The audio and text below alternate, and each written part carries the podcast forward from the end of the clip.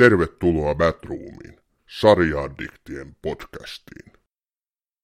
Hyvää päivää taas Ossi, se olisi se aika viikosta. Olishan se. Se olisi juuri se aika viikosta. Ja tämä on se aika, me tehdään nyt viimeistä jaksoa tälle kaudelle. Mm. Mimmonen on fiilis? Äh, väsynyt, mutta onnellinen. Kuuluuko tähän? Ei vaan, tämä on ollut oikeasti mielenkiintoinen kausi. Tosin tota, tässä nyt on silleen, että eikö, nyt mä löysin tämän listan, niin mä muistan, mitä me ollaan tehty. Joo, tämä lähtee hyvin liikkeelle. Me suunniteltiin sun kanssa, että käydään vähän läpi tietysti tämän kevään ja alkukesän tuotoksia ja sitten puhutaan maailman parhaista elokuvista. Mutta tota, se on hyvä, jos et sä muista yhtään, mistä me ollaan koko kevät puhuttu. On se, siis sähän aloitit hienosti Walking Deadillä kävelevällä kuolemalla tota, tuossa meidän tämän kertaisen kautemme Sofian kanssa. Kyllä, se, se lähti hyvin liikkeelle ja oli erittäin hieno keskustelu Sofian kanssa. Terveiset vaan Sofia tavasti, jos tätä kuuntelet. Tota, kun sä et keiltä kaikkiaan ymmärtänyt, eikä ilmeisesti vieläkään ymmärrä kävelevistä kuolleista upeasta kauhusarjasta mitään, niin onneksi sain semmoisen todellisen asiantuntijan siihen mukaan. No niin, sait. Ja tota, sehän on meidän jaksoistamme niin tota, tällä hetkellä niin taistelee tämän osin kanssa kuunnelluimpien jaksojemme. No. Hyvä Rick Grimes ja porukat. Mutta me ollaan aika paljon tietysti se, mitä haluttiinkin tehdä uudistus, että kutsuttiin tämmöisiä ulkopuolisia vierailijoita tänä vuonna tai tällä kaudella. Ja tuota, aika hauskoja persoonia aika monipuolisesti ollaan löydetty. Et täytyy olla todella iloinen ja tyytyväinen. Säkin sait tähän Simpsonit-lähetykseen niin tämän hauskan miehen. Niin. Jouni Paakkinen, joo.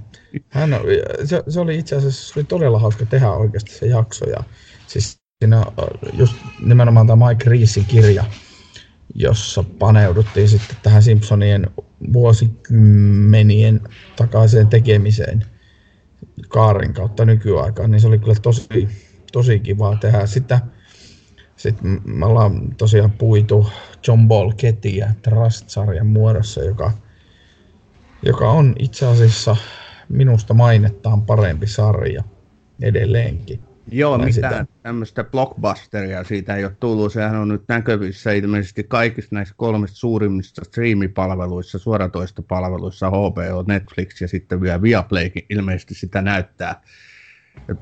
Mä en tiedä, jossain kohtaa ilmeisesti Yle Teema suunnitteli ainakin sen näyttämistä. En, antakaa nyt anteeksi ihmiset, en nyt kyllä tiedä, että joko se on eetteriin tullut sinne, mutta jos tulee, niin katsokaa ehdottomasti.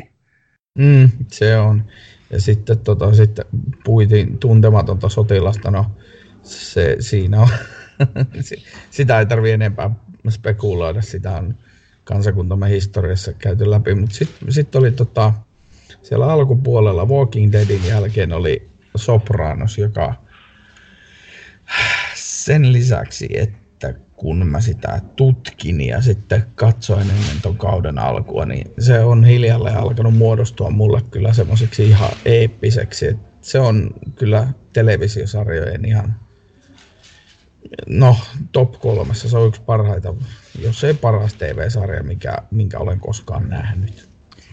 Me ollaan tota, tällä kaudella pidetty siitä tiukasti meidän visiosta ja linjasta kiinni, että haluamme kertoa ihmisille tarinoita näiden upeiden TV-sarjojen, laatusarjojen niin kuin taustalta. Ja mun mielestä aika hyvin sinulla on onnistuttu. Sopranos on yksi sellainen, ja äsken mainittu Trust just, missä niin kuin puitavaa riittää. Mutta sitten taas se, että kuinka ajankohtaisia nämä sarjat on, pyöriikö ne nyt juuri eetterissä vai onko ne jo vuosikymmenien takaa, niin sitäkin haluttiin sitten tehdä, että nostetaan niin kuin eri aikakausilta. Sopranos on nyt jo suhteellisen iäkäs, mutta myöskin niin kuin siinä mielessä ikuinen, että ei sitä voida unohtaa, jos niin kuin laatusarjoista puhutaan. Niin, ja sitten ajattelee sitä, että tota, se, oli, se oli yksi niin kuin oman aikakautensa 2000-luvun alun niin semmoisia merkkipaaluja sillä tavalla, että se moni nykyisistä TV-sarjoista, niin se muokkasi niitä, kuten tietysti ensimmäisellä kaudella niin käsittelemme esimerkiksi Oz oli, joka tota, myöskin muutti TVn tekemistä. Kyllä, tämmöinen ikivihreä klassikko. Ja niistä mm, puhutaan kyllä. myöskin ensi kaudella, se on ihan selvä. Yritetään nostaa niin kuin niitä, mistä ihmiset juuri silloin puhuvat. Nyt on jo mielessä sellainen seillä alkava sarja, joka tällä hetkellä niin kuin tuntuu olevan joka kahvipöydän puheenaiheena tämmöinen minisarja HBOlta kuin Sernobyl. Aloitin eilen sen katsomisen ja voitte ihmiset olla muuten sitten aivan varmoja, että se tulee ensi kaudella, syyskaudella niin kuin käsittelyyn. Se on järisyttävä. Se on Oli upea. vuosi 86, kauan on aikaa suus. Mm, Joo. No vaikka noin. Mutta sitten kun sä puhuit Sopranoksen yhteydessä tämmöisestä digivihreästä klassikosta, mikä kerää, kerää niin kuin kiitettäviä arvioita, niin sittenhän meidän oli tehtävä Game of Thronesista jakso. Ja voidaan ajatella, että se on nyt sitten taas sen tämän aikakauden sellainen tekijä, magneetti, blockbuster, kaikki mahdolliset ylistyssanat ja adjektiivithan kyseisen sarjan yhteydessä on jo käytetty, mutta tähän liittyy nyt sellainen juttu, että me alun perin sun kanssa suunniteltiin, että Game of Thrones vaatii kaksi jaksoa. Että se vaatii mm, kyllä. Ensimmäiset 5-6 kautta käsittelyä ja sitten se vaatii tämän viimeisen kauden käsittelyn, että miten tässä kaikki sitten kävi, että pääsikö tarinat ja hahmot ja seitit ja viritelmät maaliin tyydyttävästi vai floppasko koko juttu. Ja me saatiin Aaruutin Jussi, todellinen gottietäjä, Maister Westerosin kirjeenvaihtajasta spekuloimaan sitten kanssamme. Tähän liittyy nyt semmoinen asia, mistä me haluttiin Ossin kanssa tänään puhua, eli fanius. Niin, se on Game of Thronesiin liittyvä. Se oli meidän, meidän pisin jakso, josta tuli sitten palautettakin, että tuota, on aika pitkää jauhoitte, mutta sitten ne, jotka oli sarjasta kiinnostuneita ja aiheesta yleensä fantasiasta kiinnostuneita, niin oli sen sitten kuitenkin kaikesta huolimatta kuunnelleet loppuun. Et tota, se oli kyllä se oli mielenkiintoista tehdä ja Jussi on niin syvällä tuossa fantasia ja George R. R. Martinin skeneessä, että hänen kanssa oli helppo aiheesta keskustella. Joo, mutta sitten me päädyttiin sun kanssa sellaiseen ratkaisuun, että me ei kuitenkaan tehdä sitä kahta jaksoa, vaan että, että me tehdään yksi ja sitten me puhutaan niin tämän Gotin viimeisen kauden sanotaanko lieveilmiöistä, niin tässä kauden päättäjäisjaksossa. No niitähän on niitä lieveilmiöitä. Käydään nyt vielä sitten me jauhettiin tosiaan tuntemattoman jälkeen True Detectiveistä, jossa taas on, on Matti McConaugheyn esittämä Rusty Cole ensimmäisellä kaudella, joka on siitä tuli mun yksi ihan oikeasti semmoinen, siitä nyt on jokunen kuukausi, kun tuo jakso on tehty, mutta siitä tuli kyllä sitä rastikoulista, mä edelleenkin lueskelen sen heittoja tuolta internetin ihmeellisestä maailmasta, että on helppo mennä esimerkiksi tämmöiseen, että tietoisuus on evoluution harha lauseen taakse ja alkaa heittäytyä hyvinkin filosofiseksi tuossa lauantai-iltana saunan lauteilla. Jaha, sä oot pitänyt rastikoulia edelleen niin saunakaverina. Mulla on kyllä saunakaverit on vähän muualla tällä hetkellä tai muita henkilöitä, mutta toi, ne, no vois sen tietysti huonomminkin asiat olla. Että ihan, ihan mielenkiintoinen persona sulla siellä mukana. Niin, joo, se, se on mun saunakaveri. Joo, kyllä. Kuten on sitten tietysti Band of Brothersin taistelutoveritkin ovat, ovat ystäviä, niin tässähän siis, nyt kun tätä tallennetaan tässä kesäkuun alkupuolella, niin tässä pari päivää Normandian maihin noususta ja kaikille, jotka nyt on kuunnellut sen Band of Brothers jakson, niin sanottakoon nyt, että ne siinä jaksossa esiintyvät luvut, niin niitä kannattaa tarkentaa ihan omalla, omalla tutkimisella, että ne sarjassa mainitut luvut eivät ole välttämättä niin. No voisitko sä nyt sanoa jonkun esimerkin? Eikö meidän lähdekritiikki osunut kohdilleen? No paljonko niitä Sami niitä miehiä tuli maihin sinne Normandia, Jenkkejä? Mä heitin semmoisen luvun kuin 150 000, mutta eihän niin kaikki tietenkään maihin tullut, vaan olihan siellä paljon muutakin, jotka paitsi maihin tulleitakin oli eri tavalla. Hypättiin lentokoneesta laskuvarjolla ja sitten tultiin myöskin meritse tietysti yli että, tota, tai rantaa. Että kyllähän niin kuin, hemmetisti niitä ainakin oli. Menikö pahasti pieleen vai? Haluatko sä esittää jonkun en mä, en mä rupea esittämään, mä sanon vaan, että tutkikaa ihmiset, että niitä lukuja on nyt tästä. Joku, sulla on ollut joku historia, niin kuin tota, lähdekriittinen fani, joka on Joo. Joo, mutta ei se on ollut mitään historiakriittistä, kun Ilta-Sanomista ihan luin vaan, luin vaan näitä Normandian maahinnousufaktoja, niin huomasin, että saattoi olla ihan hieman puutteellisia niin. meidän. Niin, nyt, nythän oli just se vuosipäivä todellakin. Niin, kyllä. Joo, sattuu sitten silmään, että tostakin me ollaan tällä kaudella puhuttu. Mutta näköjään vähän, no okei. Okay. Hei, kuitenkin tarinanahan tämä oli aivan mahtava. Sitten oli tosi kiva tehdä jakso tuosta Band of Brothersista, koska se on oikeasti sarja.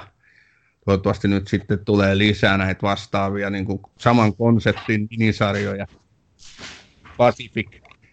Siitähän tuli sitten Band of Brothersin jälkeen Pacific. Se nyt ei ollut ihan samanlainen hitti, mutta kyllähän näitä siis kehyksiä, aihioita olisi mahdollista tehdä, että antaa palaa vaan. Joo, sitten jatkettiin sotateemalla, koska me ollaan erikoistettu näihin synkkiin sarjoihin, niin tota, jatkettiin sotateemalla Babylon Berliinillä. Mentiin, mentiin tota, sotien väliseen Saksaan.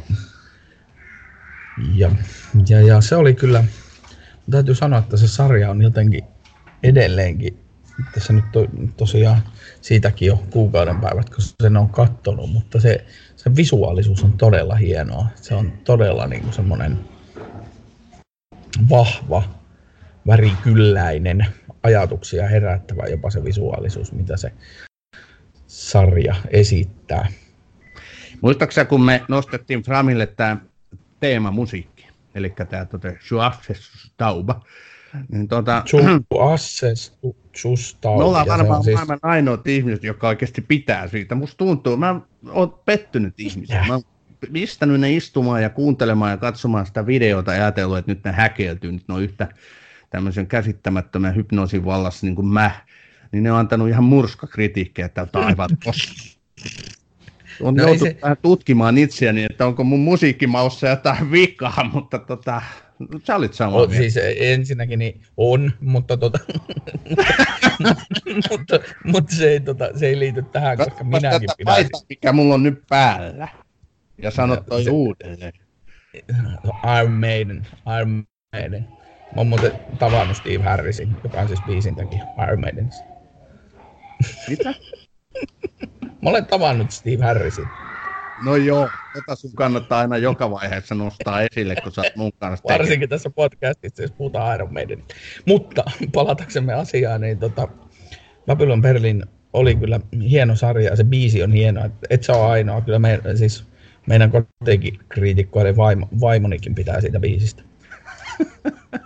Okei. Okay. Tota, Mutta hei, nämä kaikki, mitä nyt tässä ollaan lueteltu, niin aika lailla niin kuin, tavallaan täydentää toisia. me ollaan puhuttu niin kuin, aika paljon niin kuin sota-aikakausien sota-aikakausia sarjoista, mutta sitten me ollaan puhuttu niin kuin, tavallaan joka näkökulmasta, että on ollut liittoutuneiden joukkoja, sitten on ollut saksalaisia – ja tota, sitten on ollut tämmöisiä tavallisia ihmisiä ja sitten sodan melskeiden jälkeen niin ollaan käsitelty tai niitä tota, isoja historiallisia aikakausia ollaan käsitelty. Et ihan sillä ollaan pysytty tavallaan 1900-luvun puolella aika tukevasti.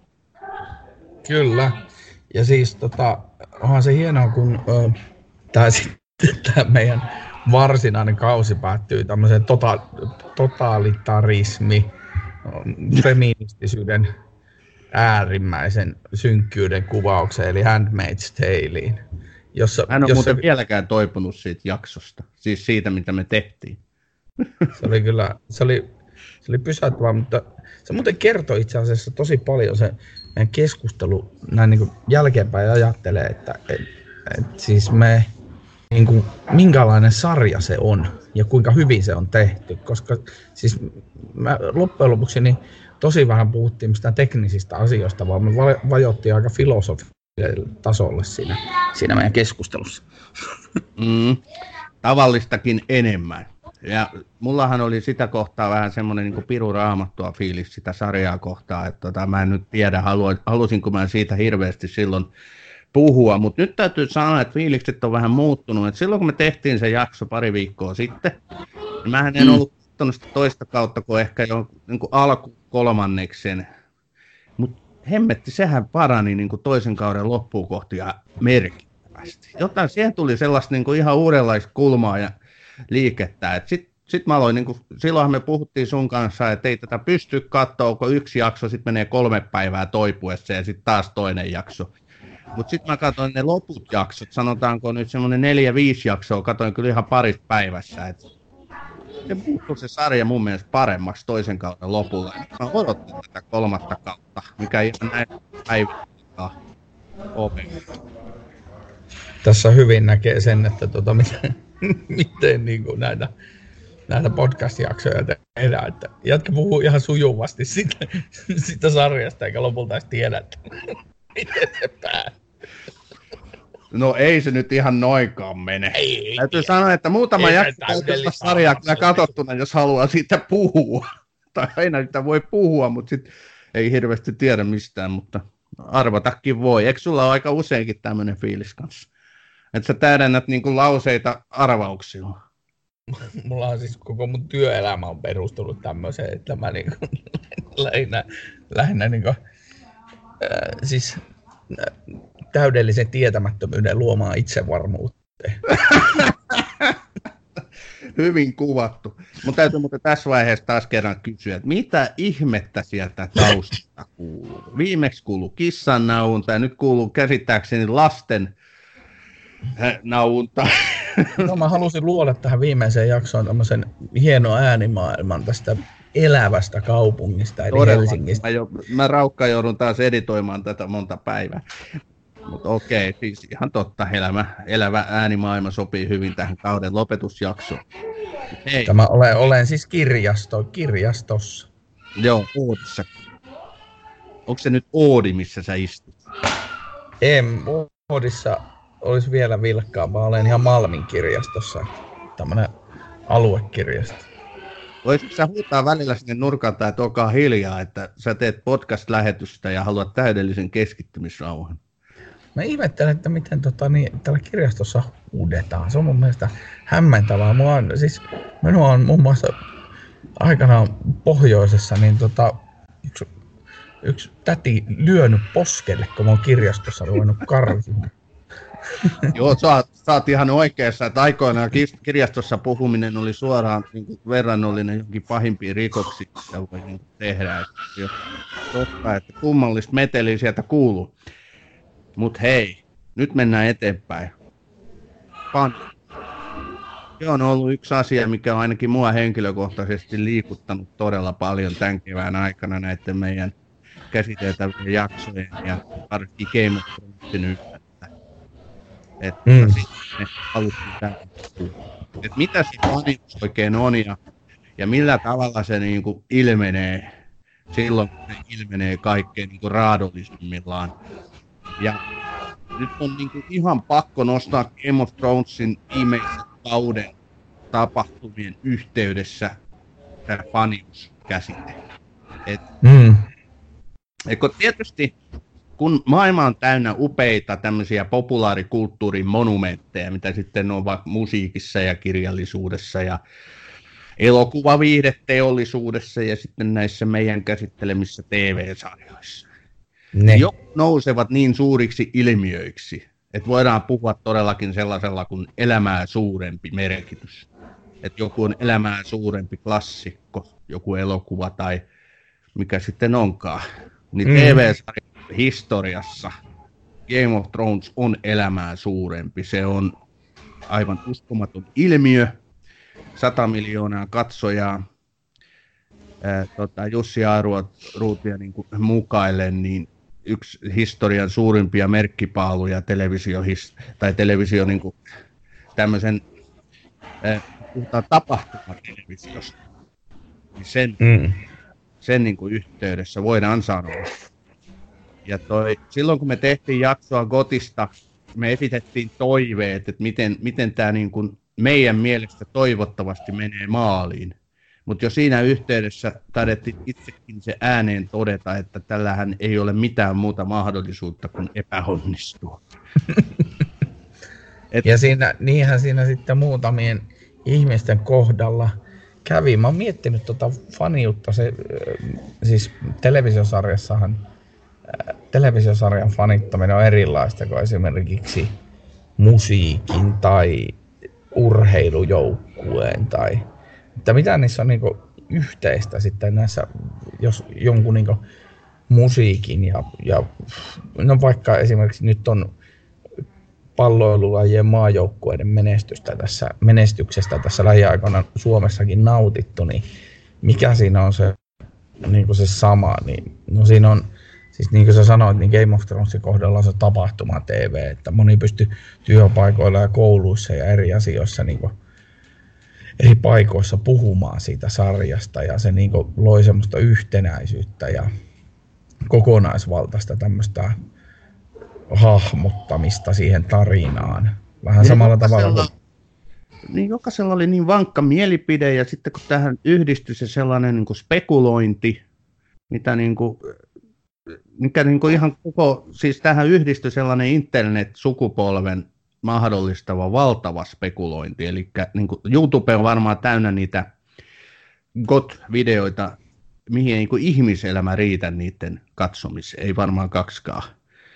Ja tämä kaikki yhtenäis, tai siis yhdessä laskettuna teki sen, että ihmiset katso, että he omistaa tämän tota, tarinan. Mä nyt lainaan tota Aaruutin Jussia, joka on tehnyt loistavan viime, tai teki niin kuin kotista tällaisen viimeisen analyysinsä, ja hän puhuu just tästä omistajuudesta, että fanit katsoo, että he omistaa tämän sarjan. Niin sä puhut siitä esseestä, minkä se kirjoitti sieltä. Joo, viimeisen. kyllä. Sitten tota, että he omistaa tämän sarjan ja heillä on niin kuin tavallaan oikeus sit myöskin määritellä, miten siinä käy. Ja sitten he katso, että Benioff ja Weiselin nämä tekijät epäonnistu siinä, että nämä heidän fanien odotukset eivät täyttyneekään. Mm. Mutta sitten nämä perusteet on mun mielestä kyllä vähintäänkin mielenkiintoiset. Et, et, mä en ole ainakaan saanut siitä kiinni, että missä kohtaa sitten erityisesti niin kuin, nämä tekijät fanien mielestä epäonnistuu. Mä itse pidän sitä kasikautta ihan loistavana. Se mun mielestä tyylikkäällä tavalla vei loppuun kaikki ne hahmotelmat, hahmojen tarinat ja sitten juonikuviot Okei, eri mieltä voi olla monestakin kohtaa, että et miten siinä nyt olisi sitten voinut käydä, mutta mun mielestä oli vähintäänkin niin hieno lopetus. Mä itse pidin myös siitä, siitä lopetuksesta ja ongelmahan kyseisen sarjan kohdalla oli ne valtavan monet juonilangat, joita ei sitten oli tosi hankala niin solmia yhteen. Että ei siitä palmikkoa oikein meinannut tulla tekemälläkään siitä niistä eri langoista, mutta se on mielenkiintoinen niin kuin ajatus sinänsä, tämä odotus. Tähän siis faniuteen, fanius on eri, eri asia kuin kannattaminen. Sä, sä voit kannattaa jotain, mutta fanius on just sellaista omistajuutta ja yhteenkuuluvuutta niiden muiden samaa kohdetta fanittavien ihmisten kesken. Ja, ja tota, siihen liittyy niin oleellisesti se odotus. Urheilu joukkueen, urheiluseuran, maajoukkueen kannattajat odottaa menestystä, odottaa ja toivoo ja rukoilee, että se seura menestyy. Ja, ja jonkun ö, pop- tai rockbändin fanit odottaa, että se seuraava levy on hyvä, kun se edellinen oli niin paska. Ja, ja, ja sitten, mutta kuitenkin niin kuin, riippuen siitä suhteesta siihen populaarikulttuurituotteeseen, niin sitten se aina se niin se odotuksen määrä ja laatu vaihtelee. Ja tässä ne odotukset ja kasvot on tarinan monisäikeisyyden takia niin, niin, niin kuin käsittämättömiksi. Ja siis odotus, odotus on se, että sä odotat miltä tahansa asialta jotain, niin se lopulta tarkoittaa sitä, että sä tulet pettymään. Voidaanko me sanoa, että ne odotukset kasvoi jopa, jopa kohtuuttomiksi, koska mä itse kyllä nyt käyttäisin tästä ilmiöstä nimeä sellaista, että, että fanit on ollut kohtuuttomia. Että nämä ei, ensinnäkään niin tämä TV-sarja ja sitten nämä tekijät eivät missään nimessä ansaitse sellaista kohtelua, mitä he on nyt saanut osakseen, jopa tappouhkauksia. Puolitoista miljoonaa Game of Thronesin fania on allekirjoittanut tämän adressin, että, että tota, he haluaa, että viimeinen kausi tehdään uudelleen eri käsikirjoittajien voimin. Niin, nämä on kohtuuttomia mun mielestä. Sitä paitsi kun edelleenkään mä en saa kiinni siitä kritiikistä, että et mihin se pohjautuu. Tavallaan mä ymmärrän sen, että Gotin kahdeksan kauden, yhdeksän vuoden, melkein yhdeksän vuoden aikana, niin jengi alkoi dikkaa niitä tiettyjä omia hahmojaan. Ja mm. sitten kun tässä kasikaudella hahmoille tapahtui jotain, mihin he ei ollut sit tyytyväisiä, mm. niin se sai heidät raivon partaalle. Mutta sehän on ollut alusta asti osa koko Game of Thronesin niin kuin tavallaan tätä suosion ihan, ihan niin kuin tota ytimessä se, että yllätyksellisyydet ja tällaiset niin kuin hahmoissa tapahtuvat muutokset ja kaikki, niin sitähän se sarja on ollut kuuluisa. Et miksi fanit ei tavallaan hyväksynyt tässä enää kahdeksannella kaudella sitä, että näin kävi näille ihan keskushahmoillekin? Niin, ei. Siis toi oli minusta, minusta niin kuin ihan siis täydellisen hyvin sanottu, en mä voi kompata tuota. Että mun mielestä ne keskushahmot oli hyvin omille tarinoilleen uskollisia. Totta kai siellä oli semmoisia erilaisia niin juonenkäänteitä, josta voi aina keskustella, että olisiko tämä hahmo toiminut niin tai olisiko tämä hahmo toiminut näin, mutta joka tapauksessa ihmiset, se koko tarina siis George R. R. Martin ja siis jos ajattelee tulee ja jää laulu tätä tarinaa, niin siinähän sehän on lopulta tarina ihmisistä. Ja ihmiset on oikeasti lopulta aika arvaamattomia. Niin mun mielestä se, että, että kun aina oletetaan, että joku toimii tietyllä tavalla loogisesti, koska se on aiemmin toiminut näin, niin eihän se pidä ollenkaan paikkansa edes. Ei, siis, ihmiset on tosi arvaamattomia ja ne reagoi eri tilanteissa eri tavalla. Kyllä, kyllä. Eikä Game of Thrones ole tietenkään ainoa tämmöinen sarja, mihin ne odotukset on kasvaneet niin kohtuuttomiksi, että fanit on reagoinut niin hyvin negatiivisesti, mutta ei kyllä millään tasolla, mulle ei tule mieleen, että tämä olisi ollut niin kuin val- näin valtava murska. Et tota, ja edelleenkin, jos puhutaan näistä ilmiöistä ja tästä kritiikistä, niin yksi, mikä mua häiritsi, oli kovasti se, että, että fanit arvosteli niitä jaksoja ja kohtauksia siitä näkökulmasta, että nämä on liikaa tämmöistä fan service, eli fanipalvelumeininkiä. Mm. Mä en ymmärrä sitä kritiikkiä, koska kyllä mä niin kuin jonkun sarjan fanina ja varsinkin tässä sarjassa, kun niitä hienoja hahmoja oli, niin dikkasin hemmetisti sitä, että ne saatiin tavallaan yhden pöydän ympärille keskustelee keskenään. Ja sitten taas kritisoida, että oli, tämä oli liikaa tämmöistä fanservicea, fanipalvelua, niin kummallista. En mm. Niin, no, se on taas niinku, mitä odotetaan, mutta to, toi myös kertoo siitä tosi laajasta internetin vaikutuksesta, että harva siinä varmaan niistä kritisoijista, niin, joka puhuu fanserviceista, niin on todennäköisesti itse lukenut se yhden sata sivua erilaisia nettikirjoituksia Game of Thronesista. Joo, joo, ja tämä on niin yhteisö, mikä syntyy tämmöisen ilmiön ympärille, niin kuin sanottiinkin, ja sitten mm. samanmieliset fanit, jotka kokee itsensä petetyiksi, niin keskustelee. Redditissä on esimerkiksi ihan pirusti sellaisia yhteisöjä, jotka keskittyy vain jo ainoastaan kritisoimaan tätä viimeistä kautta. Et, tota, tietysti sehän on hienoa. Sehän on hienoa, että syntyy näitä yhteisöjä. Mä, mä koen niin suuta yhteenkuuluvuuden tunnetta tämmöisissä yhteisöissä. Se on siinä faniuden ytimessä, just niin kuin sä vertasit urheiluun. Niin mm. totta, kannatetaan jotain tiettyä joukkuetta, ja tota, se muodostaa semmoisen kannatusyhteisön, ja sitten se lisää niin kuin sitä fiilistä siitä, että kun sä oot niissä tapahtumissa mukana, että sun ympärillä on ihmisiä, joka, joka kun ajattelee, tai siis kohdistaa sitä suosiotaan siihen samaan kohteeseen, niin sehän on upeeta. Ja se myöskin tämmöisessä TV-sarja elokuvaviihteessä, niin ihan samoin, vaikka, vaikka niin kuin urheilu, urheilusta ei nyt kyse olekaan, mutta mm.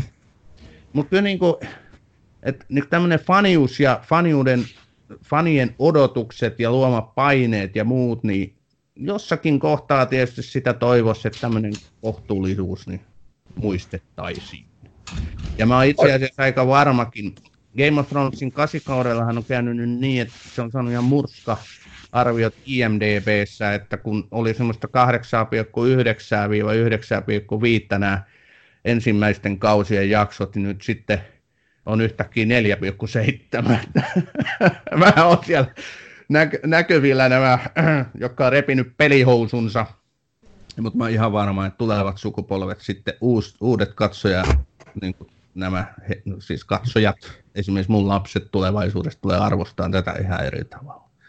Niin ja sitten siinä on se, että äh, sitten kun sen tavallaan katsoo, niin kuin itse katsoin nyt Soprano siinä ekan kerran niin tulee peräkkäin, niin sitten kymmenen vuoden perspektiivillä, kun noista asioista on Reddit-keskustelut ja Twitter ja Facebook ja kaikki somekeskustelut on unohtunut, niin sitten kun sen katsoo putkeen sen sarjan, niin sitten se näyttäytyy ihan eri tavalla ja se mielipide muodostuu sitten taas jälleen kerran uudestaan. Tämä on Batroom. Välillä innokkaasti, aina äänekkäästi. Ossi, miksi sä katsot elokuvia tai sarjoja?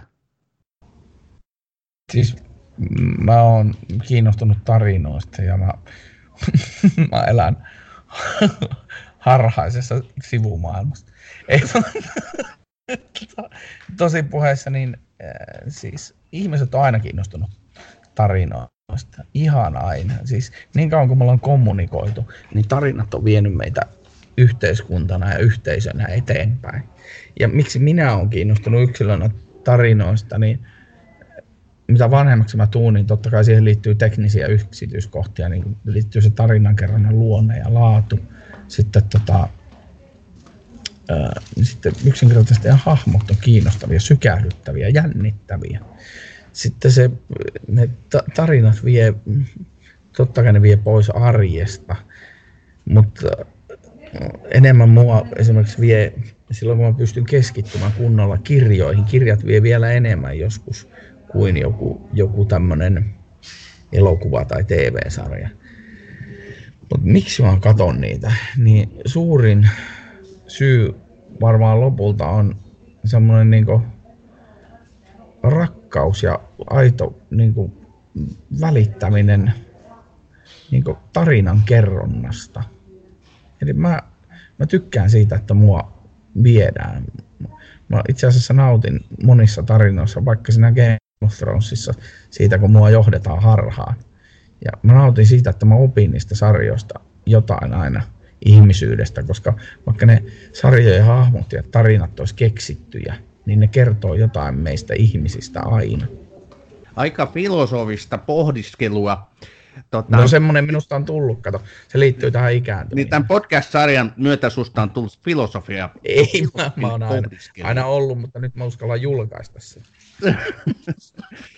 tota, mä en ajattele, tota, tai joo, mä otan, allekirjoitan kyllä sun niin tämän tarinan, totta kai hyvässä televisiosarjassa, elokuvassa, kirjassa täytyy aina olla se tarina keskiössä, joo.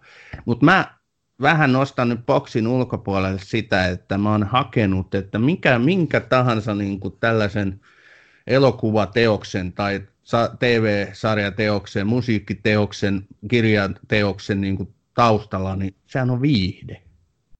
Että sen pitää viihdyttää. Et mm. Kukaan ei katso mitään, eikä lue mitään tai kuuntele mitään, jos ei hän viihdy. Ja sitten se taas, se viihtyminen, se viihde, niin se on erilaista, että et, et, välillä haluaa, että pelottaa se viihdyttää. Välillä haluaa niin rakastua, se viihdyttää. Välillä haluaa itkeä, nauraa, nauttia just jostain juonin kuljetuksesta, niin sekin on niin viihdyttävää. Niin tähän kysymykseen, minkä mä esitin, mä itse vastaan näin, että mä katon näitä paljon sen takia, kun mä haluan viihtyä. Mm. Se, se on hirveän lyhyt. En mä, en mä noin. Sä haluaisit vastaan. niin no, tietysti joo. Sitten me voitaisiin mennä niinku syvemmälle just näiden, että mikä tekee. Mehän nyt aletaan, kuukaat nyt ihmiset, me aletaan, aletaan nyt Ossin kanssa luettelee teille maailman parhaita elokuvia. Aletaan tota, se, mikä näitä elokuvia nyt sitten yhdistää, niin se on viihtyminen. Eli tota, me olemme näiden kyseisten teosten äärellä viihtyneet. Ossi nyt voi sitten kertoa, että, että, että onko se sitten näissä sun esille nostamissasi, mitä sä nyt aiot kertoa, niin onko se sitten taas äh, niin kuin se tarina.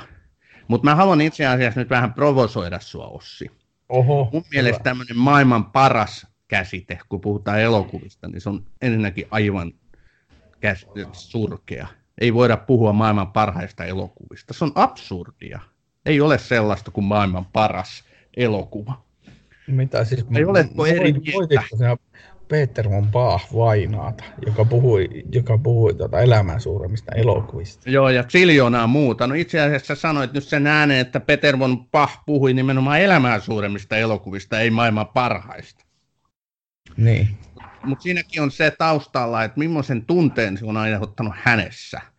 Et siis kriitikot monesti puhuu tietysti sen elokuvan niin kuin taustasta ja ilmiöstä just ja kohdistaa sen sitten siihen. Monesti heidän niin kuin listoillaan nämä maailman parhaiksi elokuviksi sanotut, niin eivät välttämättä edes ole olleet mitään hirveän suosittuja, jos puhutaan katsojamääristä. Mm. Mutta sitten laadukas tekeminen ja kaikki nämä siinä yhdistettynä, niin sitten tekevät siitä jostain elokuvasta maailman parhaan. Mutta mun listalla maailman parhaita elokuvia ovat sellaiset, jotka on koskettanut mua jollakin tavalla. Niin syvältä, että sitä tunnetta ei unohda. Sitä ei voi unohtaa. Et mennään, mennään nyt tähän. Se, se, tota, se ennak... keskeyttää tämän mun hienon lanseerauksen siitä, että mä haluaisin kertoa taustat, miksi nämä kyseiset elokuvat no niin, on listalla. Mutta no okei, okay, niin. nyt sitten. Se saa aloittaa. Miten sä, tota, eikö mä, sä lähetit mulle näitä, näitä, tota, näitä elokuvia etukäteen, mistä sä aiot puhua, niin sanois nyt mulle, että minkä takia sä et voi, voi unohtaa Superman kakkosta?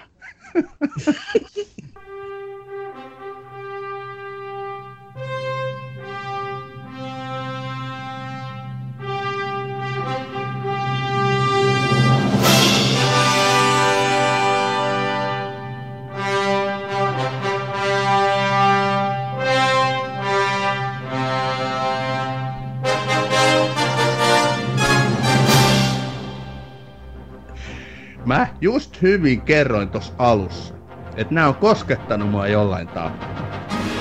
Ja Superman 2 ilmestyi vuonna 80 ja iski meikäläisen kuin miljoona vuotta. Mä olin silloin seitsemänvuotias. Ja jos seitsemänvuotiaana katsotun elokuvan, tai sitä ei ole voinut unohtaa, kun on tämmöinen 46-47-vuotias hyypiö, niin totta Mooses se silloin nostetaan listalle. Sehän oli ihan legendaarinen siinähän oli käytetty erittäin laadukas tuotantoa ja tekniikkaa, jopa sellaista, että mikä niin nykymittapuullakin voitaisiin vielä katsoa hyväksi, mutta ennen kaikkea siinä oli just se tarina. Mä olin hirveä sarjakuva friikki, mä olin supersankari friikki, edelleenkin tavallaan on, niin kerrankin näit sen suuren sankarisi TV-ruudulla, niin se oli mieletön kokemus. Oli yhdeksän, kun mä näin ETn. Ja mm. ihan elokuvateatterissa siellä, siellä tota, naapurin nyt jo edes mennyt äiti vei, vei meidät tota, kakarat sinne katsomaan sitä ETT ja sen jälkeen se ihmetteli, miksi me lapset kaikki itkettiin. Mutta tota, se oli tosi, se oli mulle tosi koskettava kokemus. Ja se itse asiassa, joka kerta kun mä nykyisinkin näen eteen tota, jonkun tämmöisen figuurin tai sitten nuken jossain tai, tai isommankin eteen erilaisia muovituotoksia, niin mulla palautuu aina se hetki mieleen, kun mä poistun siitä elokuvateatterista. Taisi olla jopa ihan eka kerta, kun olin yleensä ihan oikeassa elokuvateatterissa. Joo, mulla on samoja muistikuvia ETstä ja se oli monella tapaa niin merkkiteos. Siinä oli tavallaan pelottava, pelottava ET-alien, mutta sitten taas niiden lasten kautta siihen tuli semmoista lämpöä ja muuta. Se oli kyllä suuri merkkiteos. Mutta mm. tota, mä kysyn sulta vielä Superman kakkosesta yhden kysymyksen. Millä tavalla Superman 2 ja kummisetä ovat tekemisissä keskenään? Tai mitä yhteistä niillä on? Ai jaa. Jos tämän tiedät, niin on aika kova jätkä. Muuten en oo. Pitää vaan tietää tää. Toi tota, en mä tiedä. Mario Puso. Voiko se kuvitella, että Mario Puso, joka on kirjailija, joka on kirjoittanut kummisedät, niin hän on myöskin ollut tämän tarinan käsikirjoittajana Superman kakkosessa? No ne on aika, aika varman päälle sitten hakeneet, joo. Voiko se kuvitella, näillä, näillä elokuvilla ei kauheasti ole kyllä niin te, keskenään tekemistä, mutta Mario Puso on yhdistävä tekijä, eikä mikään pieni tekijä olekaan. Ihan järjetöntä. Siis, Ita- siis Amerikan italialaiset on äh, vaikuttanut meidän, meidän näkemykseen maailmasta ihan valtavasti. Mutta siis, okei, okay, me aloitettiin tämä meidän listan vetäminen Superman 2 ja ET. Joo, sitten mä menen eteenpäin. Sinlerin lista. Vuonna no 1993. Aivan uskomaton elokuva. Se on niitä harvoja elokuvia, jonka päättyessä mä oon itkenyt avoimesti. Mä olin silloin armeija-ikäinen. Mä muistan, me käytiin se kattoos mun serkkutytön kanssa ja mä en pystynyt poraamatta sitä kattoa. Se loppu. Se, se loppu on niin käsittämätön, että säkin varmaan sen loppukohtauksen muistat. Siinä on niitä aitoja hengissä mm. keskitysleiriltä vapautettuja, tai siis Sinlerin niin kuin, myöskin niin kuin, vapauttamia juutalaisia tai pelastamia. Ne kävelee sinne hautausmaalle, Tip, laittaa sen kiven siihen Sillerin haudalle ja taustalla seisoo kukas muu kuin Spielberg itse, joka on myöskin Amerikan juutalainen. Niin kuin, jos se, se olisi voinut mennä jopa yli, että et liian tämmöinen kohtaus, mutta se, Kyllä. pureutunut mun mieleen. Joo, se on. Ja sitten itse asiassa se kohtaus ja monia kohtauksia sitä elokuvasta tuli myöhemmin sitten, tai siis ihan tässä vastikään, tehtiin se Band of Brothers-jakso, kun tuli katseltua niitä, niin siinäkin oli semmoinen, löysi sen keskitysleiri, niin yhtäkkiä niin tuli aivan semmoinen elävä, elävä muisto siitä visuaalisuudesta, niin just Spielbergin Sindlerin listasta. No mä pääs heitän sitten seuraavan tämmöisen, jos puhutaan näistä pysäyttävistä, niin eri tavalla pysäytti Seven, seitsemän, 96 tai 7 tai semmoista. Niin tuota, e, me ollaan sun kanssa käyty se elokuvassa katto Tampereella ja tota, muistan kun me käveltiin ulos ja piti mennä ihan, ihan oluelle sen jälkeen kun oltiin niin sellaisessa tilassa, että oho. Joo. Toi on kans, missä on kans se loppukohtaus ihan käsittämätön. Siitähän on meemejä tehty, että what is in the box? What, what is in the box? What is Joo, the box? Kyllä. Siis, se oli sitä aikakautta. Se oli samaa aikakautta toi seitsemän kun uhrilampaat ja joku Cape Fearin uusinta. Et siihen aikaan tämän kaltaiset thrillerit oli suurta muotia ja kyllä niin kuin niistä tämmöisiä elämää suuremmiksi muistijäljiksi on jäänyt just Seven ja mainitut Cape Fear puhumattakaan uhrilampaista. Että kyllä niin kuin siinä Sevenissä se on äärimmäisen synkkä, mutta se on loistavasti toteutettu. Ja tota, mm. Olikohan se näitä Brad Pittin ensimmäisiä tämmöisiä hittileffoja. Oh, what's in the bags, joo, ja sitten Kevin Spacey on siinä Kevin Spacey ja Morgan Freeman ja Gwyneth Morgan Freeman kyllä silloin jo tosi mahtava jätkä. Joo, se näytti silloin jo 80-vuotiaalta. Ja sitten se, nyt se on vielä, näyttää edelleen 80 vuotta. Se on näyttänyt 30 vuotta kohta 80-vuotiaalta. tota, ää, sitten, joo. Vuoro. Mun no, vuoro. anna mennä. Uhrilampaat ei voida ohittaa ei voida keltä kaikkiaan. Se on myös sellainen elokuva, minkä mä muistan, kun leffoista lähdin, niin oli aivan epätodellinen olo. Se oli siis pelottava. Se oli monella tapaa semmoinen niin kuin ihan uudenlainen. Mä ollut semmoista aiemmin. Se on vuonna 1991 valmistunut. Mm. Niin tota, se just tämä, tämä Anthony Hopkinsin käsittämätön hahmo. Hannibal Lecter. Lecter, joo. Sen hahmo on kyllä niitä ikonisimpia elokuvahahmoja missään. Se ensimmäinen kohtaus, kun se seisoo siellä sellissä, se missä asennossa se seisoo ja toi tulee toi, toi Jodie Fosterin näyttelemä tämä nais... Clarice. Joo, katsomaan. Se pureutui heti niin kuin ikuisiksi ajoiksi semmoisen, kun sä oot just nukahtamassa, niin sulla tulee Hannibal Lecter mieleen, niin välttämättä ei yöunet ole ihan parhaat, parhaanlaatuiset sen jälkeen, mutta just se tuijotus ja ne kaikki. Huhhuh, mikä leffa. Jonathan Demmen ohjaama. Sekin perustuu kirjaan niin kuin maailman parhaat elokuvat. No joo, siis Thomas Harris on kirjoittanut suurin piirtein kuusi kirjaa. Mä oon lukenut ne, siis koko sen Hannibal-trilogia ja se, se yksityiskohtaisuus. Niin kun lu- luet ne kirjat, niin ymmärrät, minkä takia se ei ole kirjoittanut kovin montaa niitä, mutta siis... Se varmaan tuli hulluksi, mutta mä en tykkää niistä muista elokuvista yhtään. Mun mielestä tota, toi, ei. Siis ne mu- oli aivan surkeita. Tai ne, ne ei ole surkeita, mutta ne oli niin ällöttäviä. Mä en, siis sehän on keskimmäinen siitä trilogiasta, mutta siis uhrilampa, että se ku, kuvattiin ekana, mutta se siis joo, siis punainen lohikäärme ja sitten tämä, tämä itse Hannibal, tämä kirja, niin tota, kirjaan perustuu elokuvat, niin ei ne, ne ei Ne halusi niin mässäillä väkivallalla. Se meni sit, se, oli, se jäi varjoon, se niin kiehtova hahmo. Siinä haluttiin niin mahdollisimman makapere ja väkivaltakohtauksia tehdä. Siinä syödään aivoja ja siinä niin keksitään kaikkia hauskoja kidutuskonsteja näille Lecterin niin vastustajille. Et en mä, en. Mennään eteenpäin. Sitten tota, nyt mä otan huumoriosastoa, eli mulla on, mulla on muutama semmoinen, siis koominen tai muuten hauska elokuva, jotka on aidosti koen, että ne on vaikuttanut mun elämään. Ensimmäisenä tulee Uuno Turhapuro Epsaniassa.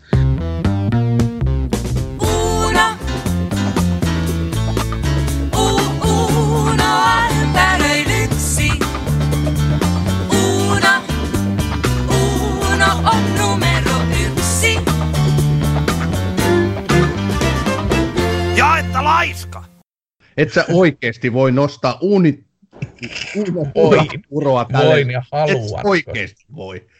Joku Koska raja. Meidän olisi pitänyt säännöt sopia ennen kuin aloitin. Siis mä kävin kuule, jumala, nyt loppuu tuo solvaaminen, koska mä kävin siis Speden haudallakin taannoin ja tota, nyt, nyt et ala tässä Uuno, minun vain kuolleen ruumiini yli Uuno Turhapuroa morkata, mutta tota niin, niin siis se on oikeasti, se on niinku... Lapsi, jota en, et haluaisi kuulla ääneen lausuttua. Okei, jatka vaan, anteeksi. Et saa ikinä, et saa. Speden hauta lyö sinua kirveellä pää.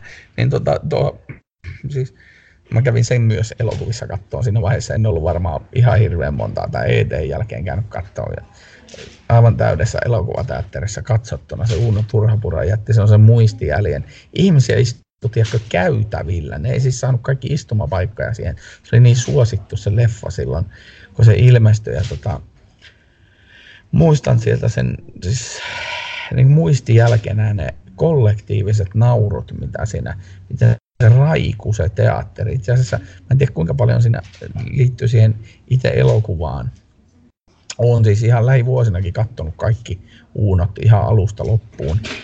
Tota, ja, ja osa niistä on hauskaa ja osa ei, mutta Uno Turboa Epsaniassa on hauska. Armeija, armeijassa on kyllä ehdottomasti paras. Mutta sitten toinen oikeasti semmoinen aidosti hauska elokuva, jonka, joka tuli sitten Ysäärille, oli Forest Camp. Se on ainoa elokuva, jonka mä oon elokuvissa. Voiko se on hauska? On se hauska ja se on opettavainen ja se on monella tavalla hieno tarina. Siis mä oon on. samaa mieltä, että se kuuluu tälle listalle, se on klassikko, mutta hauska. No on se hauska. Ei se kaikke... Mä käyttäisin kyllä sitä adjektiivia. No mitä sä käyttäisit? Koskettava. No, koskettavalla tavalla. No, se on, onko se draama-komedia nykyisin sitten, jos laitetaan genre? se on komedia. On se. Siinä on, on siinä kolme kohtausta, mikä naurattaa. Tavallaan sen Hanksin esittämän Forrest Gumpin persoonakin naurattaa, mutta ei, ei, ei se kyllä komedia ole läheskään. Se on tämmöinen aikakausien läpileikkaava draama-elokuva, mutta siinä on ihana sellainen leppeä tunnelma, mikä tulee tämän persoonan kautta. Siis Ihan on... leppeä tunnelma, kun aina sunnuntai-aamuna krapulassa niin hänen elämän tarinansa. Sitä rakastaa sitä hahmoa. Mm, joo, se, samalla tavalla kuin krapulassa sunnuntai-aamun kahvia. Muistaaksä, tähän tulee, mehän käytiin se silloin katsoa elokuvissa. Se oli se mm. 94. Niin tuota, mm. me sitä ennen käyty yhden rakkaan ystävämme kanssa, olikohan meitä neljä, me käytiin katsoa yksi leffa ennen sitä, mikä, mikä ei ollut ihan näin paljon ylistyssanoja niin kuin nostattava. Muistaaksä mikä leffa? En, en muista. Natural Born Killers. Meidän ystävä on kesken sen näytöksen huutaa, että tämä on paska, tämä on paska. Mä muistan siinä lopussa, että meidän kyseinen ystävä alkoi taputtaa, että jes, tää loppu. Mua vähän nosti. Muistan myös erää herraa, joka 90-luvulla meni elokuvat, elokuvateatteriin. Ja silloin tuli semmoinen hieno elokuvateollisuuden merkki, kuin Anaconda. Ja se, se, oli, tota, se oli ensin sanoi, että tämä on aika huono. Ja sitten sen jälkeen se oli nukahtanut niin, että se oli kuorsannut siellä elokuvateatterissa. Kyllä, okei. Okay. Tota, hyvä, mennään eteenpäin. Mä, tässä olisi monta toiminta-elokuvaklassikkoa tässä mun listalla, mutta nyt mä puhun... Niin, no sä, sä et ymmärrä tämmöisten filosofisten Mitä? tarinan kuljetusten päälle mitään. Juman kekka, nämä on ihan loistavia. Tämä on just tarinaa parhaimmillaan. Terminator 2, Judgment Day.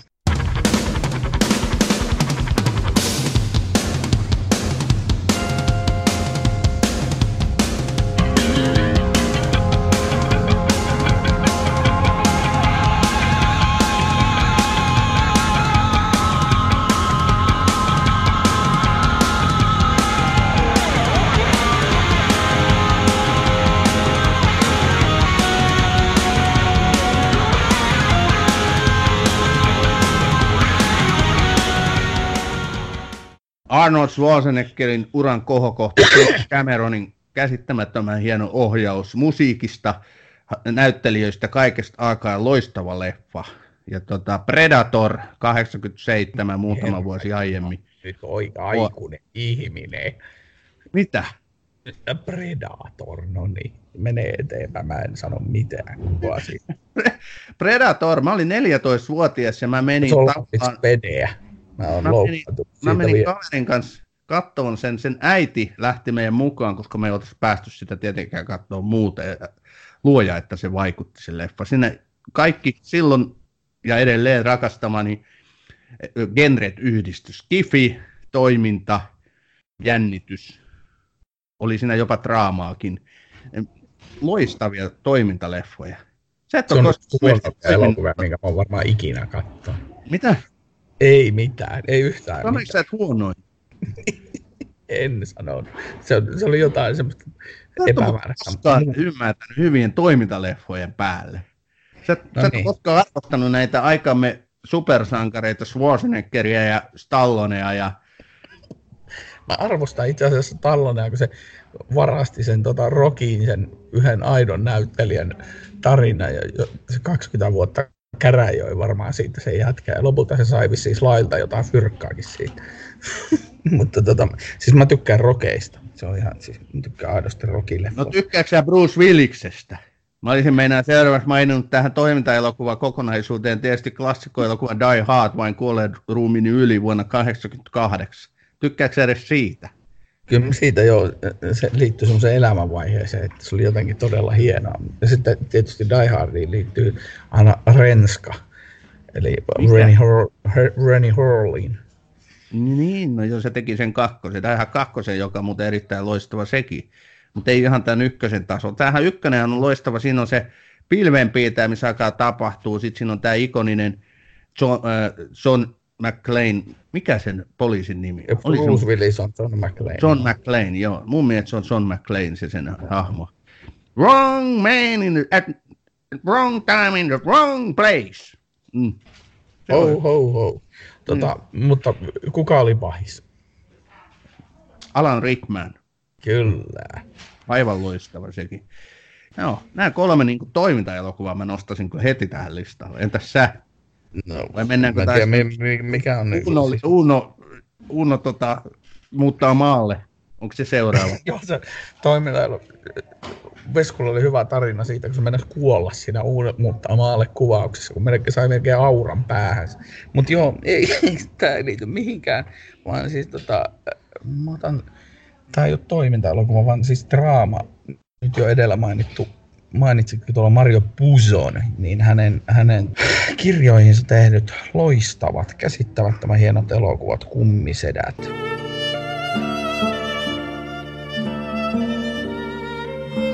Ja ja kakkonen ja sitten vielä kolmonen, joka ei, joka ei sitten saanut sellaista huomiota, kun ihmiset pettyivät siihen tarinaan sitten siinä vaiheessa. Mutta siis siinä kummiset... tämä fanien liian kohtuut, siis kohtuuttomat odotukset sen kolmannen kanssa. No Mäkin on. En ole meidän sitä kritiikkiä ymmärtänyt, koska mun mielestä kolmonen on loistava jatkumo niille kahdelle. Joo, ja se mun mielestä klousaa sen, klousaa sen tarinan niin siitä, että mafia on tullut nykyaikaan. Ja tota, mutta se on siis, se on niin pysäyttävä, mä oon kattonut, en tiedä kuinka monta kertaa ne, tota, ne elokuvat, mutta tulen katsomaan niitä varmaan niin kauan, kun silmät päässä pysyy. Niin ihailen aivan valtavasti. Meillä on, meillä on kotona pikkuhuoneen seinällä kummisedän julistekin ja tota, se, se, siellä pysyy ikuisesti aina. Yksi. Joo, ja kyllä mäkin, siis mä pidän ehkä näistä kaikista kolmesta parhaimpana sitä kakkosta. Se on niinku se on muuten jännä poikkeus, että yleensä kun tehdään jatkoosia, niin niissä suurimmalla todennäköisyydellä epäonnistutaan nyt. Mitä nyt tulee näihin klassikoihin Superman 2 ja Kummiset 2. tai Nämä on Klassikoihin. Sä, sä, sä voi verrata edes niitä. Mario Pusso edelleenkin. Mut joo, siis Kummiset 2 on huikea. Koppola on huikea. Kehitti semmoisen aivan erityisen tyylin tehdä leffoja ja tässä näkyy. Ja raivasi tietä sitten, tästä voidaankin mennä semmoisella hyvällä asinsillalla mun listalla olevaan mafia-aiheisen elokuvan, eli Mafia-veljet. Semmoinen maailman typerin suomennos, Goodfellas. Toimii paremmin, alkuperäinen englanninkielinen nimi. Hyvä, niin se on todella huikea leffa. Et ei nyt ihan kummisedän tasoon, mutta aika lähelle päästään. Että... itse asiassa saanut hirveästi, se ei ollut box office hitti silloin aikanaan mafiavelet, mutta se on sitten uusinta kierroksilla, kun sitä näytetään näissä striimipalvelussa, niin siellä se on alkanut paukkuu todella isoille kierroksille, samalla tavalla kuin Casino, joka tuli sitten myöhemmin. Mä en tiedä kuinka paljon sinne liittyy näiden hahmoja, eli Joe Peshin ja Robert De Niron ihailuun sitten nämä jutut. No joo.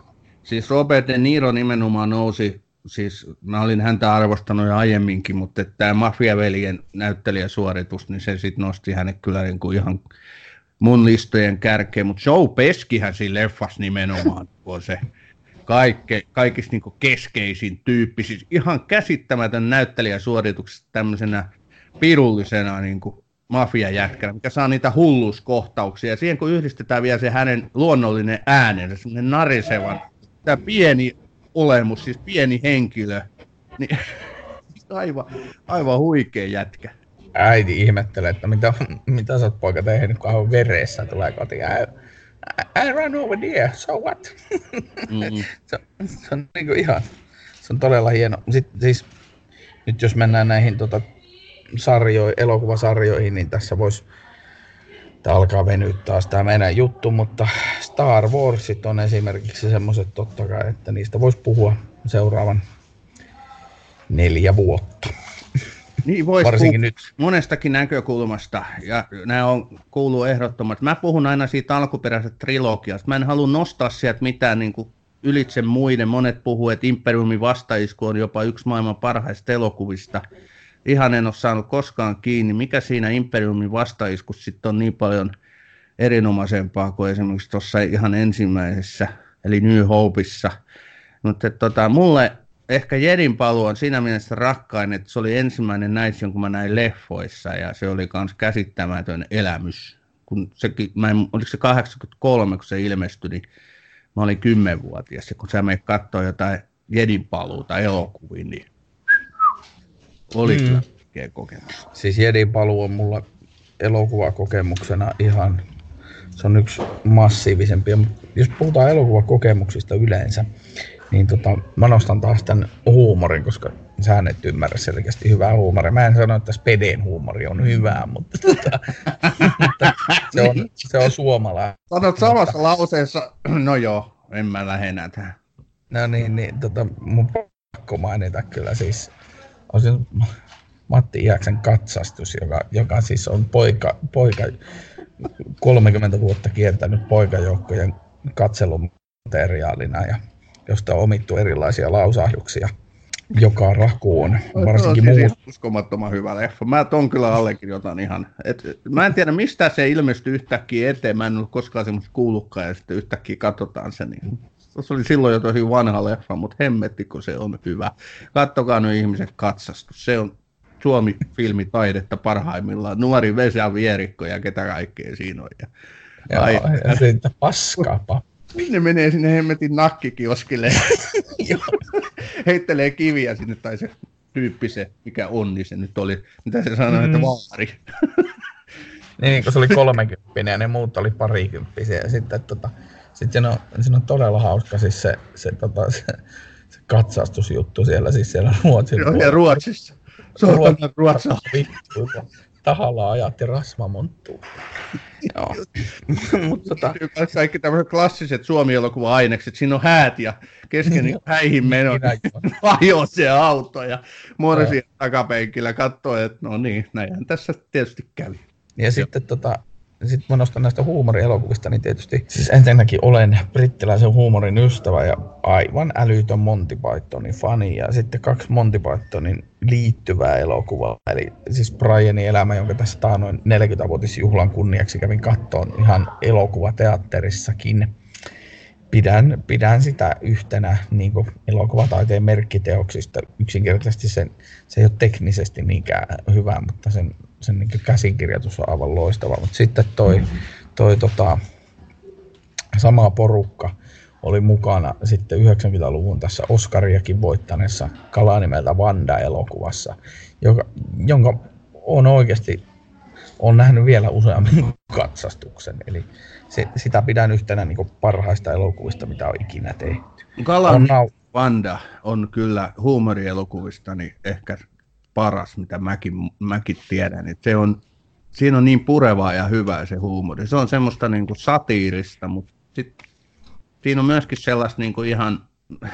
Siinä yhdistyy niin moni toimiva asia. Siinä on loistavat näyttelijät, Jamie Lee Curtis ja Kevin Klein ja Kevin Klein ja sitten tämä... Monty Python porukka sitten tietysti. No, niin, kyllä. Ja tuo, jos siitäkin semmoisia niin kuin, siis tämmöisiä ikuisia hienoja kliseitä jäänyt elämään ja se on uskomattoman hyvä.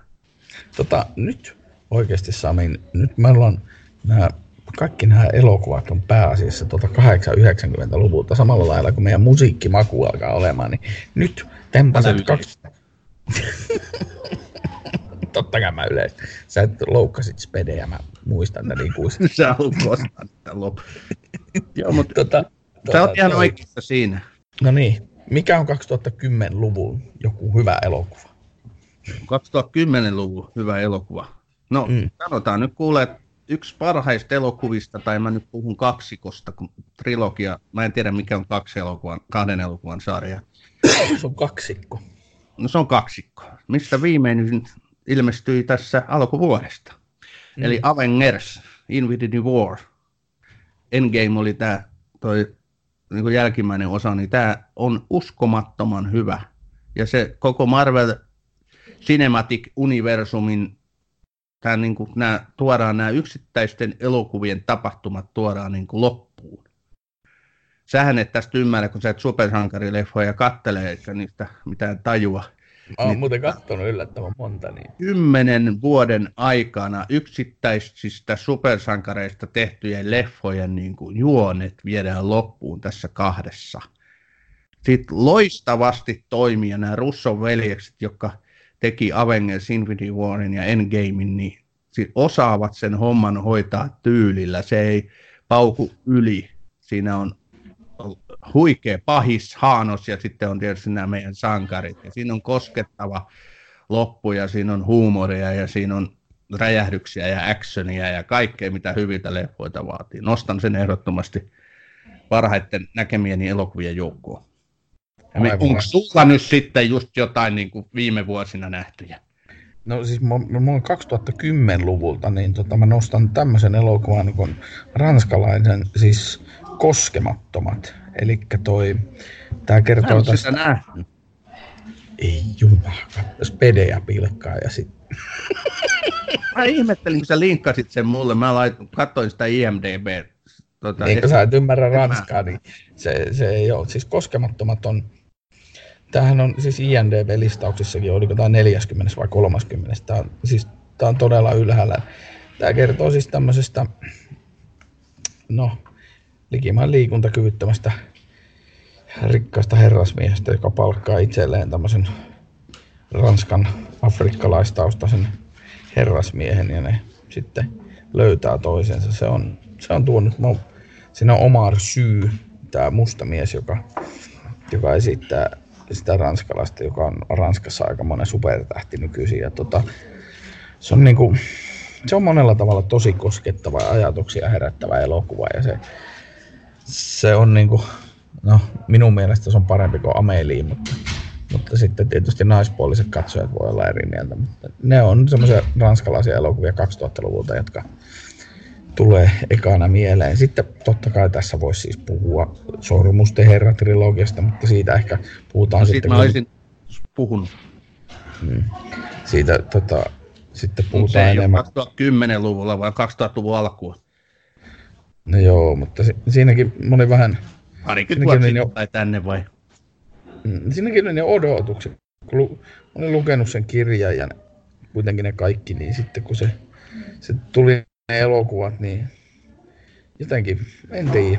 Mutta siis tosi hienoja ja sehän, sehän toi tämän fantasia maailman niin kuin todelliseksi. Nyt, nyt tulee latteita analyysi. Nyt, nyt puhutaan kuitenkin, että jos mä sanoisin, jos olisi pakko sanoa joku maailman paras elokuva mun mielestä, Mm. Ja tota, edelleenkin sanon, että se on absurdi kysymys edes, kun puhutaan maailman parhaasta. Mutta jos olisi joku pakko mainita, niin mä sanoisin, että Taru Sormusten herras trilogia, koska se, kun mä kävin Sormusten herran katsomassa elokuvassa, niin mulla ei ole koskaan niin hienoa fiilistä ollut leffan aikana kuin silloin. Koska mä näihin katson elokuvaa, jos mä en tiennyt mitään, ja mä en tiedä minkä päähänpistoksen takia sitten lähdin sitä se vei heti alus pitäen mennessään.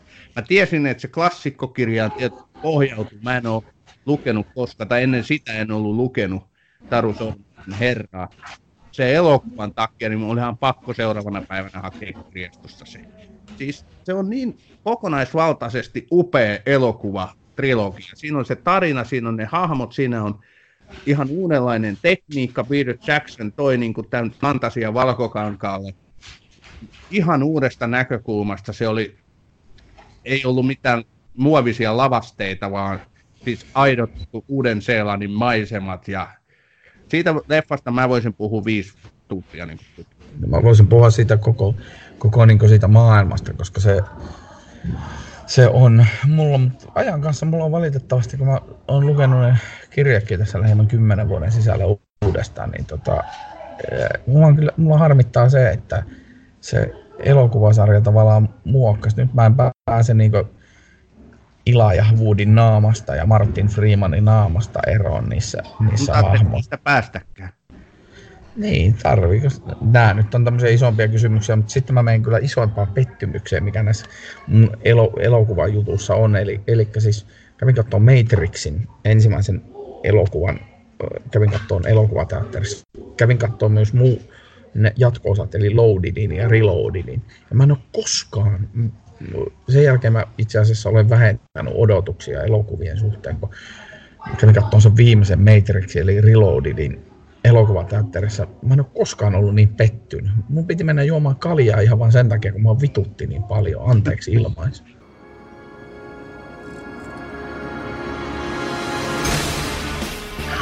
No täytyy sanoa, että mä en ihan noin kriittisesti suhtaudu niihin jatkoosiin. Matrix on klassikko ja se on kans mun elokuvallistan ihan kärkipäässä. Se on kans, se vaikutti niin kuin tuhat volttia ne kaikki käsittämättömän. Ja tää joudut ihan toina, toisenlaiseen todellisuuteen.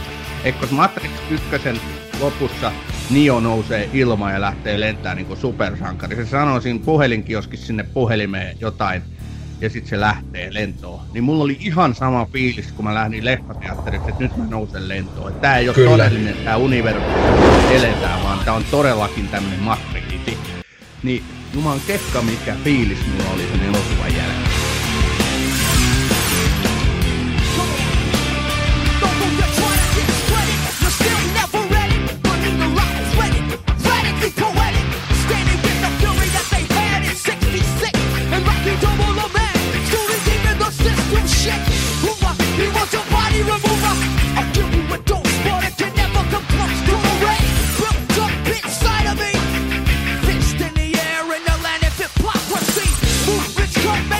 Mutta en mä niitä kahta murskaa. Ne ei oo niin läheskään, läheskään yhtä hyviä, mutta ei ne nyt niin sysisurkeita ole, mitä sä tuossa analysoit. No joo, ehkä siinä vaikutti se, se hetki, ne valtavat odotukset, mitä mulla itsellä oli. Siis siinä mielessä ymmärrän näitä nykyisin näitä, ehkä sitten kuitenkin ehkä hieman näitä Game of Thrones fanejä, koska mä olin, mä olin Matrix-fani ja mä olisin halunnut, että mulla olisi Nokian banaani ollut silloin. Ja, Nokian banaani puhelin. Niin se puhelin. Joo. Mut, tota, mut siis joo, kyllä niitä on, siinä oli niinku isoin pettymys. Ja sitten jos mennään tänne toiselle puolelle, toiselle puolelle niin yksi järkyttävimpiä siis elokuvateatterin kokemuksia oli, kun kävin kattoon, aikanaan Helsingissä oli tämmöinen elokuvateatteri, jossa näytettiin tämmöisiä retroleffoja. Onhan tuolla siis elokuva-arkistokin taitaa näyttää niitä nykyisin, mutta mä kävin kattoon tämmöisen Pier Paolo Pasolini Sodoma 120 päivää. Ja mä en ole varmaan ikinä ollut niin ahdistunut elokuvissa kuin silloin. Se, se on aivan, se on, se on liian taiteellinen minulle. Tekotaiteellista paskaa. Kyllä. Joo, tota, okei, hei, nyt mainitaan yksi elokuva per naama vielä. Eli mä sanoisin, mä nostan vähän yllättävän elokuvan, mitä Oho. mä pidän niin maailman aliarvostetuimpana elokuvana, mikä on siis huippuleffa. Science. Onko se joku Disney-elokuva? Ei, tämä on Science. Vuodelta 2002. M. Night Shyamalanin en tiedä, oliko eri, ei se ollut varmaan esikoisohjaus, mutta ensimmäinen, minkä mä häneltä näin, ja ai saakeli, se oli hyvä. Se oli kyllä, se oli siis niin jännittävä, siinä oli loistava Mel Gibsonin roolihahmo tänne pappina, ja vielä parempi Jokin Phoenixin, tota, Joaquin Phoenixin, niin tämä näyttelemä hänen veljensä, että se, siinä oli se aavemainen tunnelma. Siis Sajamalainen niin leffojen alkuaikoina hänellä oli se sellainen tunnelma, mitä kukaan muu elokuvan tekijä ei mun mielestä onnistunut saamaan, eikä edelleenkään onnistu saamaan elokuviinsa. Et se tuli niinku tavara, tavaramerkiksi hänelle. Okei, no ura on lähtenyt laskusuuntaan sitten ja on tullut todellisia surkeita floppeja, mutta tämä niinku Science, ja sitten kun tuli kuudesaisti, niin näissä se tunnelma toimii vielä todella hyvin. Että hän saa niinku semmoisen kauhun omaisen, mutta ei puhtaan kauhun tunnelmalla tehty niin elokuvista todella hyviä.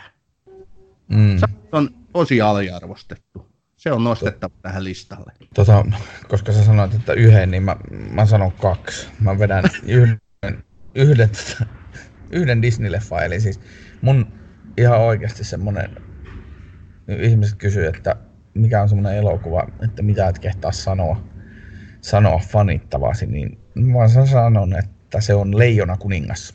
Pidän siitä ihan valtavasti tästä 90-luvun piirretystä Disney-elokuvasta. Mä en tiedä miksi, nythän siitä tuli uudelleen filmatisointi tehdään ja, ja menen, aion mennä sen katsomaan. Että tuota, on semmoinen, mitä, mikä on mun salainen piiloihailun kohde ja sitten vähemmän salainen on, mutta mun mielestä todella loistava elokuva on siis Fifth Elementti, Luke Bessonin elokuva, missä on Bruce Willis. Ja tota, siitä olen kyllä, näistä kahdesta elokuvasta olen 20 vuotta elämästäni nauttinut. Mutta huomasitko Sami, ei ollut hirveästi 2000-luvun pätkiä tässä. Ei, meidän vähän niitäkin on, mutta kieltämättä kyllä se aina tietysti nuoruudessa, kun on näitä nähnyt, niin on ensimmäisiä tai ne on vaan ollut silloin, nykyään on niin vaikeampi löytää sitten enää semmoisia vaikuttavia leffoja, mikä toimisi samalla lailla, mutta kyllä silti hyvä elokuva aina toimii. Mm. Jo, kun jäi, nyt jäi siis tosi monta hyvää leffaa mainitsematta. Mä vedän nyt ihan, että tänään olisi voinut puhua Pelastakaa sotamies Ryanista, JFKsta, Alienista, Trainspottingista, vain muutaman dollarin tähden – kuudes aisti, Kill Bill 1, 2, Tarantino on muuten Pulp Fiction, sitä ei käsitelty ollenkaan, Tappaja hai, Tuntematon sotilas, Titanic ehdottomasti. Nämä jäi nyt puhumatta, mutta tämä olisi loppumaton meri, kun me alettaisiin oikein kahlaamaan. Niin, no olisi siellä sitten, itsellä olisi äh, Ruotsista Lukas Moodysonin leffat Fucking Omol ja Lilja Forever, jotka on niin molemmat aivan erillä tavalla pysäyttäneet minut elokuvateatterissa. Että tota, kyllä niitä niin olisi noita elokuvia tosi paljon, tai sitten saksalainen Das Boot, Stalingrad, sotaelokuvina. Et, tota, Hitlerin viimeiset päivät ja tuo Perika. niin siis Untergang, Perikato, joka, joka toisen kerran mainittiin, mutta siis on se kyllä, siis noita elokuvia olisi niin paljon semmoisia niin hyviä ja sanotaanko jopa, jopa niin pysäyttäviä ja osa niistä on tietyllä tavalla varmaan muokannut omaa maailman kuvaakin, niin tota, kyllähän ne niin hienoja teoksia ovat. Jokainen elokuva pysäyttää miettimään ja se saa ajatuksia aikaiseksi. Se viihdyttää, se koskettaa, se ei jätä kylmäksi, jos puhutaan hyvistä elokuvista. Se näitä yhdistää, mitä me nyt tässä ollaan lueteltu. Jokaisella ihmisellä maapallolla on ihan omat listansa. Tämä oli nyt sitten niin kuin meidän lista. Kuka ei varmaan samanlaista listaa tekiskään. Tämä on Batroom.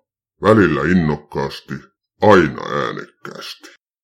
Mutta nyt on aika tulla muuten sitten loppusanojen ääreen ja kiittää ihmisiä tästä kaudesta. Tämä on ollut tosi kiva. Kiitos Sami. Kiitos Minä sulle, kiitän Ossi. sinua. Hyvää juhannusta. Mm, Joo, hyvää kesää. Me jatketaan Ossin kanssa taas Syksyllä. uusilla upeilla TV-sarjoilla elokuussa 16.8. pärähtää käyntiin meidän. Ai sä uskallat luvata tämän päivän. Ja... Joo, kyllä. Siitähän me Oho. sovittiin sun kanssa. Ai Mut sit-. Sitä ennen pidetään taukoa, nautitaan kesästä, kärpäsistä ja ties mistä lumisateesta. Oikein, oikein hauskaa kesää tosiaan ihmiset ja palataan asiaan. Mennään uimaan kesällä, nautitaan elämästä pihalla, lallallaa, ilallaa, ila ila, ilallaa. Ei hyvää päivää.